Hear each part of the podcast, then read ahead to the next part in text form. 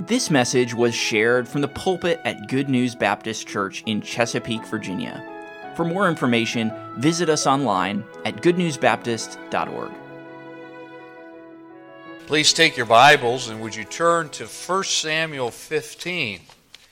That's the per- first passage that we're going to be uh, turning to and looking at, though I'll have us consider some other passages uh, before we get there. We've been looking at the protocols for prayer. There's a right way to approach the Lord, He's prescribed it, uh, He's defined that. And admittedly, as we look at these each week, there's a lot of information here. There's a lot to consider when we go before our Lord. And so I want to encourage you to go back and review what we've already studied. You can get back on our website and uh, review these messages, uh, take some notes, and as you review and meditate, it's just going to become uh, part of your thinking as you go to the Lord. But it needs to be part of our thinking as we approach our God. No one in the universe deserves absolute exaltation but our God, right? He deserves it. In fact, He made us to give it. Yet He condescended to pursue us. We talked about how He, pursues, Sunday morning, how He pursues us.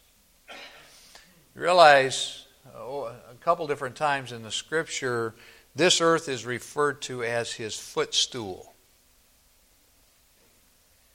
Okay? And yet, he is fixed in his mind on what is happening here. I don't believe that there are life forms on all kinds of planets in the galaxy. I believe his tension, attention is right here. And how did he stoop? Well, Jesus, the God man, Philippians 2 7 and 8 reminds us, made himself of no reputation, took upon him the form of a servant, and was made in the likeness of men, and being found in fashion as a man, which already required humility. But the humility then continued. He humbled himself and became obedient unto death, even the death of the cross. There are many things that we do know from Scripture about his dying there was very humiliating.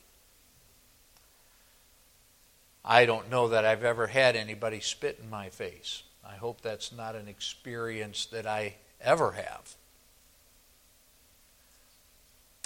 But if you have had that happen, how humiliating. And then for soldiers and religious leaders to mock who you really are. And you proved it. For three and a half years, you proved it. And for them to mock you, and then for them to strip you and suspend you between heaven and earth, you talk about humiliation. But that's what the God man did for us. Harold Vaughn, we're using him as a resource in this series, though I will confess I have gone away from that, uh, that resource. It's, it's a wonderful resource, but as I've been studying, meditating on it, I've been taking us other directions too as God's worked in my heart. But he did say this uh, in his book Majesty bore our misery that he might redeem us from the curse of sin. He, the highest, took the lowest position at Calvary. Now he calls his praying children to follow him in a life of humility. Now he humbled himself. We should be humbled by him. Right? When you consider what he's done for us, the problem is this there is one area where we are like the devil more than any other. We too have the noxious vice called pride. Do you ever struggle with pride? I do. I have no reason to be proud, but I struggle with it. In fact, I can be proud that sometimes I feel like I'm humble. What? Oh, yeah, yeah. I'm doing pretty good. Uh, no, no, no. C.S. Lewis called pride an anti God state of mind. Pride not only de- denies God, it also defies God. The outward fruit of sin is always rooted in pride. You realize that when you sin, you have had to decide God is not worthy of your obedience, and you don't have to obey. That's pride. Pride changed angels into devils and made innocent humans accusing sinners.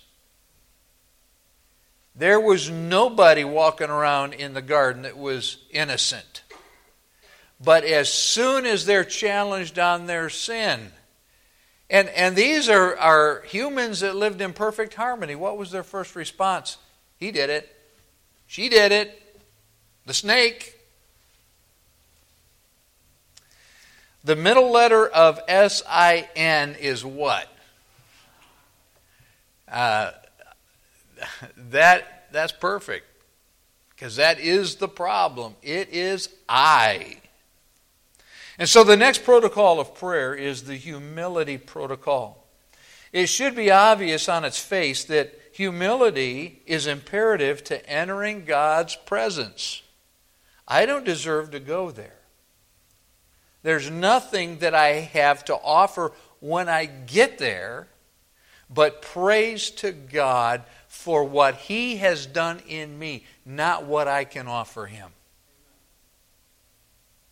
So let's look at the humility protocol tonight. As we begin, I think it best to let Scripture define pride for us. Now let's just do a little review from Romans chapter 12. All of us, many of us, have memorized Romans 12, 1 and 2.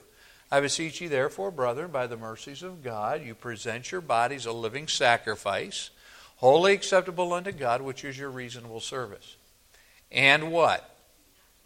Be not conformed to this world, but be ye transformed by the renewing of your mind, so that you can prove, flesh out, what is the perfect,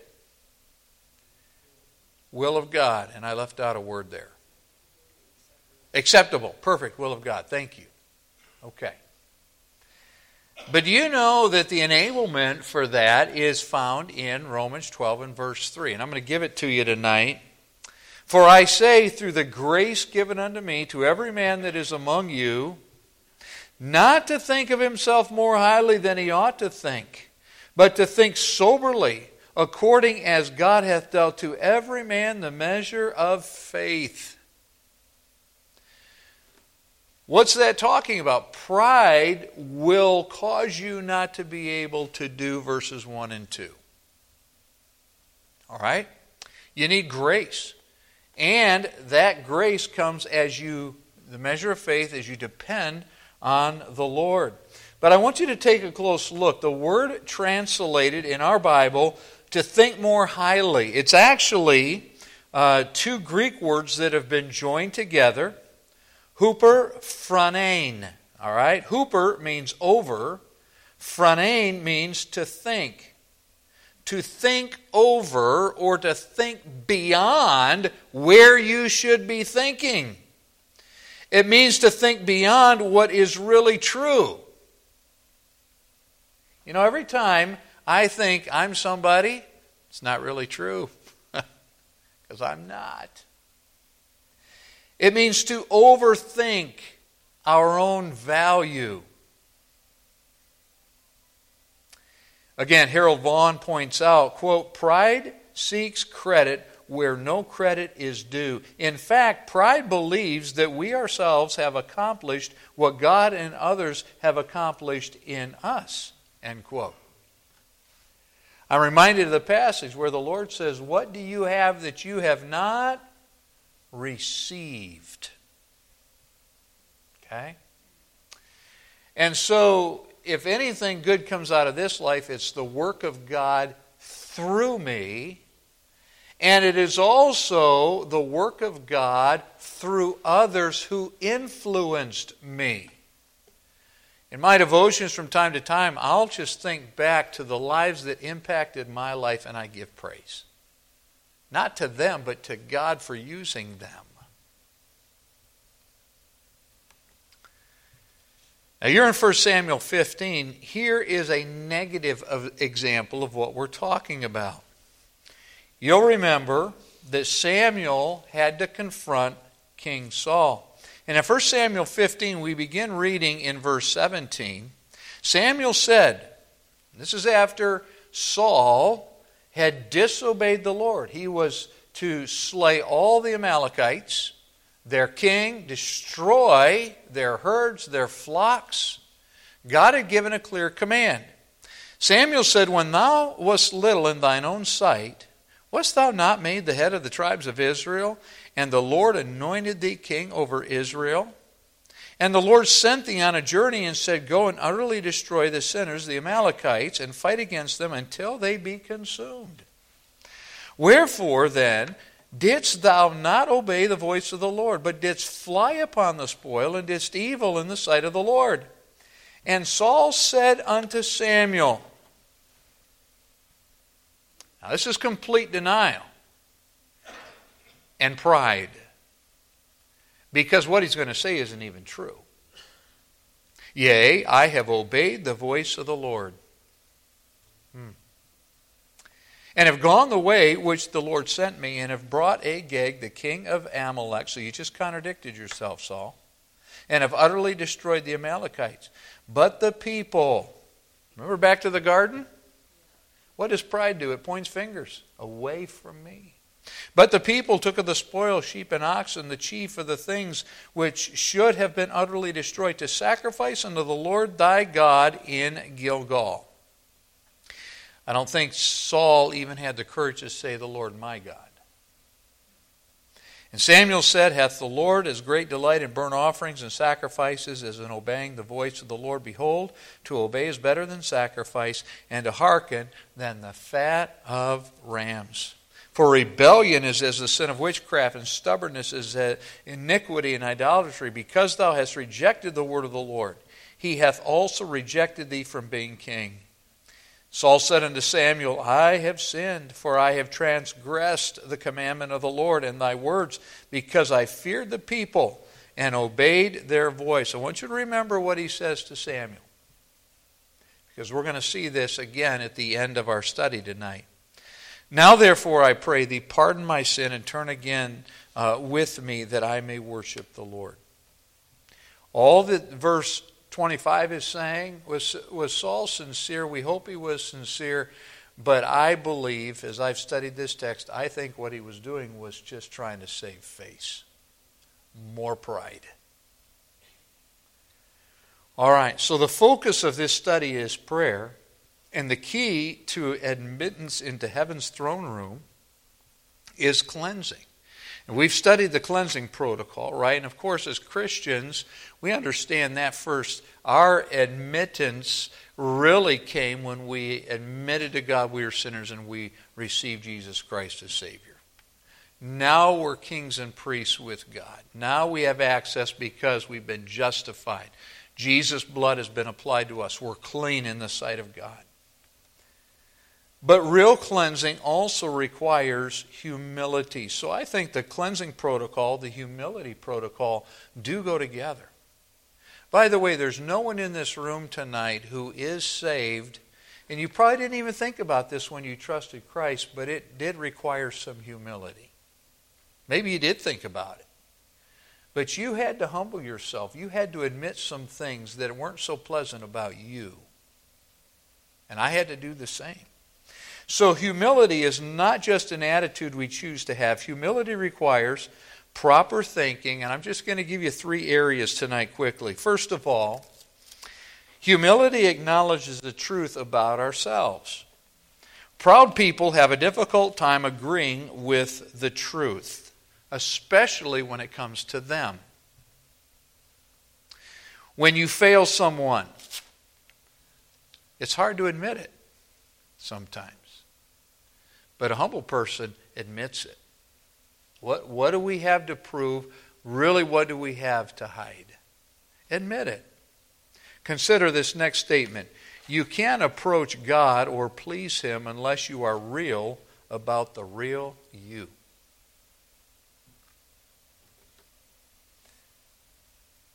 By the way, this is the reason that some Christians struggle to pray. Because when they pray, they know that God knows the real them. But that's even more reason to pray.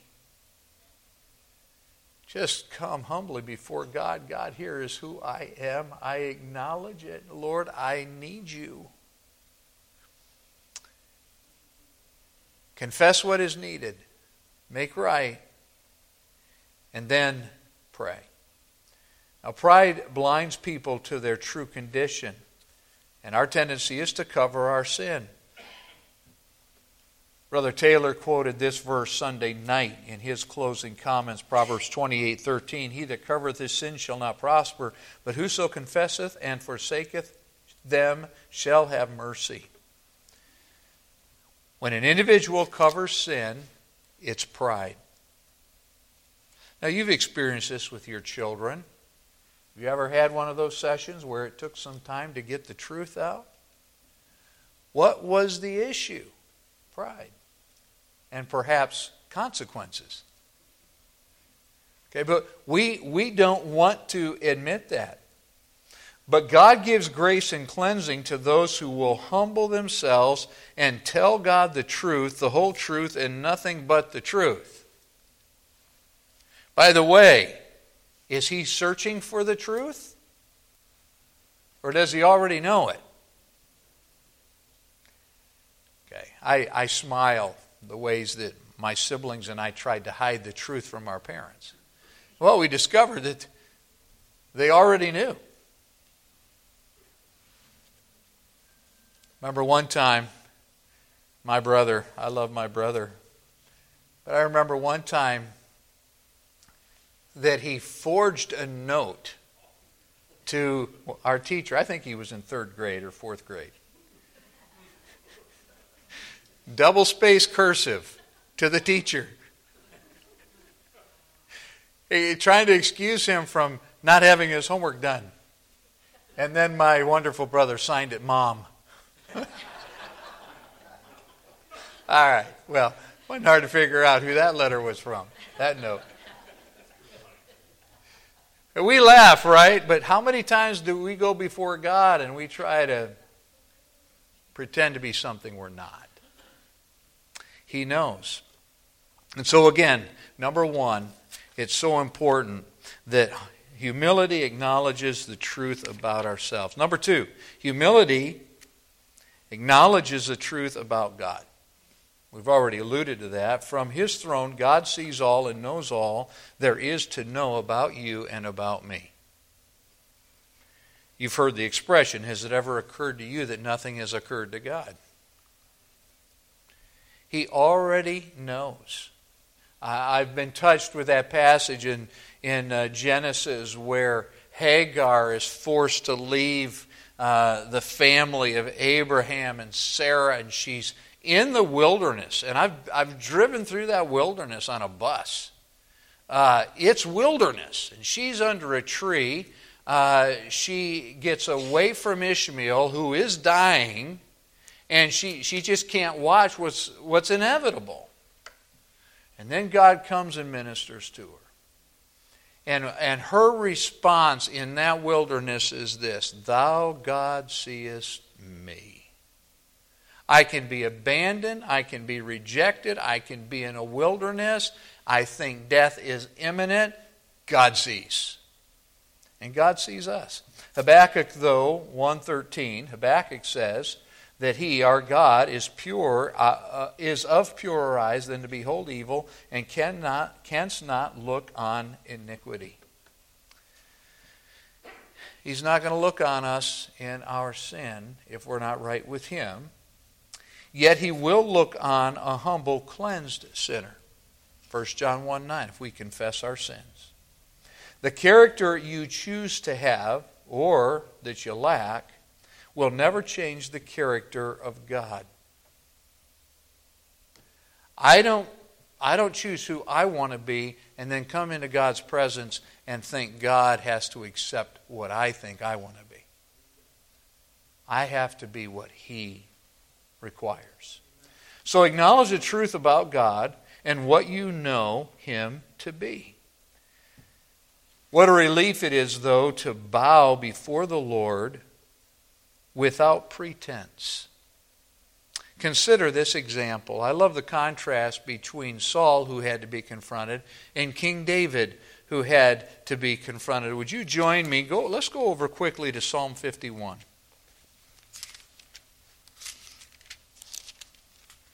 Now, understand, our tendency is to be proud. For a whole year, David, in his pride, tried to cover what he had really done. A whole year. Somebody says, well, they only got right because there was a confrontation. Was it genuine? You know, the Bible never questions whether David was genuine. To be honest, the Bible never questions whether Saul was genuine, at least early on. But after a year, Nathan the prophet is sent by God to confront. And what do we learn? God had seen it all. And God told Nathan what had happened. Now, consider in Psalm 51, David's repentance psalm, what he says. Look at verse 3 For I acknowledge my transgressions, my sin, and my sin is ever before me. Against thee Thee only have I sinned and done this evil in thy sight. Now, there's something else that David acknowledges. Lord, you, you've seen, you know. But you know, God, what he says, is going to come to pass. And this is what David admits that thou mightest be justified when thou speakest. Be not deceived, God is not mocked. He has spoken, what you sow, you will reap. So that thou mightest be justified when thou speakest, and be clear when thou judgest. Now drop down to verse 6. Behold, thou desirest what in the inward parts? Honesty, which requires humility. Do you know why David sinned? He wasn't honest. The Holy Spirit did live in David. And when he was carrying out and entering into that temptation, the Holy Spirit was speaking. The truth was there, but David turned from the truth. And in the hidden parts, thou shalt make me to know wisdom. Now, go down to verse 12. Here's the wonderful truth that when we're honest and we're humble, David knew this because he had experienced the joy of the Lord before he fell into his sin. And in faith, he believes, God, if I'll make things right with you, I will get that joy back. And notice what he prays Restore unto me, verse 12, the joy of thy salvation, and uphold me with thy free spirit when David made right with God, a hundred pound weight got lifted off of his heart. And so humility acknowledges the truth about God. Finally, notice that humility rejects the temptation to compare self with others. We need to humbly be honest about ourselves. We, we need to humbly acknowledge what we know to be true about God, but we also need to humbly admit, recognize that we're tempted to compare ourselves with others. Pride always involves comparison. Let me explain. We want to be liked, don't we? Okay, I'll be honest. I do. We want to be accepted. We want to be appreciated. And in the household of faith, we want folks to think we walk with God, whether we're walking with God or not. Isn't that true? Especially if you are part of a mature assembly of believers. Now, there are assemblies where there's, there's not much out there as far as an example because of the worldliness and so on. But if you're in a church where there are growing saints who are who understand the scriptures and are seeking to walk with God, when you're not walking with God, you don't want others to think you're not walking with God. Am I right? Okay. That's not humility.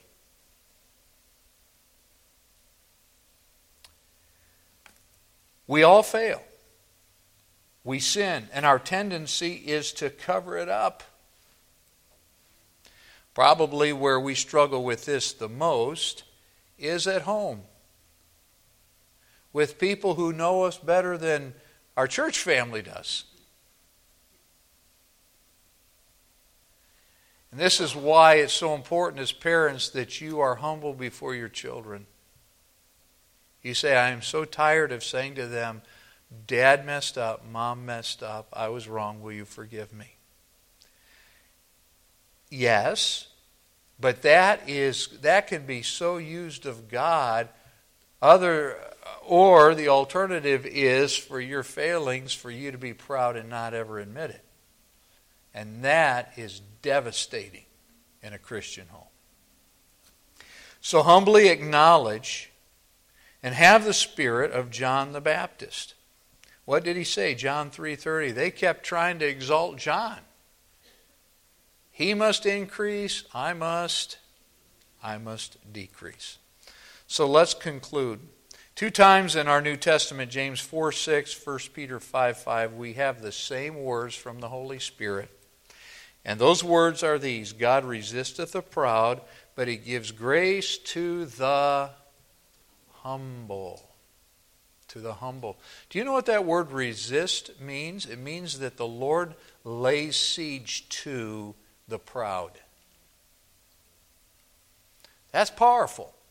If you look over your battlements and God is out there against you, until you surrender, you will not succeed. So God resists the proud, but He gives grace to those who are humble. And so the verse that I think best helps us understand the humility protocol is found in Psalm 95 and verse 6. Oh, come, let us worship and bow down. When we worship the Lord, when we enter His presence, and we're to do so with a clean heart. There's got to be humility. Uh, if we're going to enter his presence and really praise him, there's got to be humility. Bow down.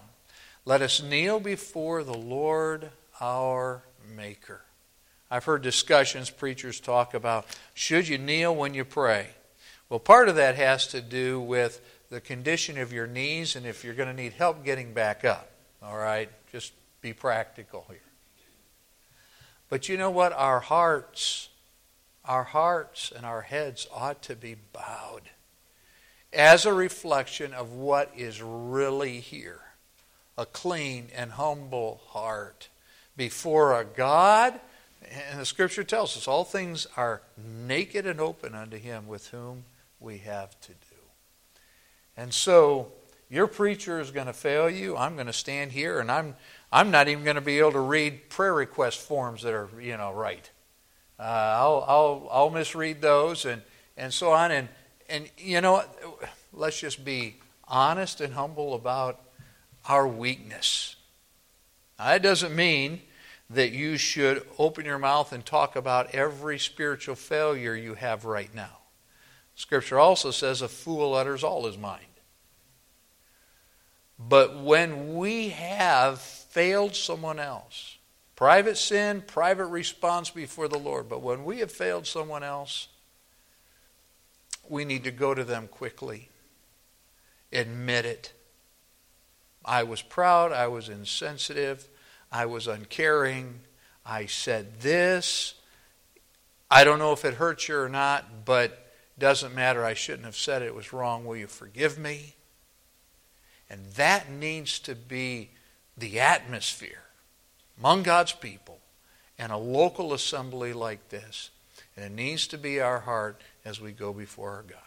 Let's stand together. Father, thank you for the Lord Jesus and for his example of humility. Thank you for the example of humility by John the Baptist, his forerunner. Lord, even with the failings of saints in the Old Testament like David, our hearts are encouraged that, Lord, you were quick to forgive. And Lord, you use David again. Lord, we deceive ourselves if we're thinking of ourselves more highly than we ought to think. And so I would pray for myself, Lord, and my dear brothers and sisters in Christ here. Lord, help us to humbly acknowledge who you are, humbly acknowledge who we are.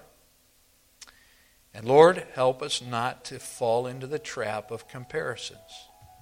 When we compare ourselves among others, Scripture says we're not wise. And so, Lord, just help us to walk with you and work mightily through us, not for our glory, but for yours. In Jesus' name, amen. Thank you for listening. If you have questions about your relationship with God, or you would like to know more about the ministry of Good News Baptist Church, you can visit us online at goodnewsbaptist.org or call us at 757 488 3241. We trust your heart was challenged as you listened, and we want to encourage you to share this message with others. May the truth of God's Word be your guide as you strive to follow Christ and make Him known to others.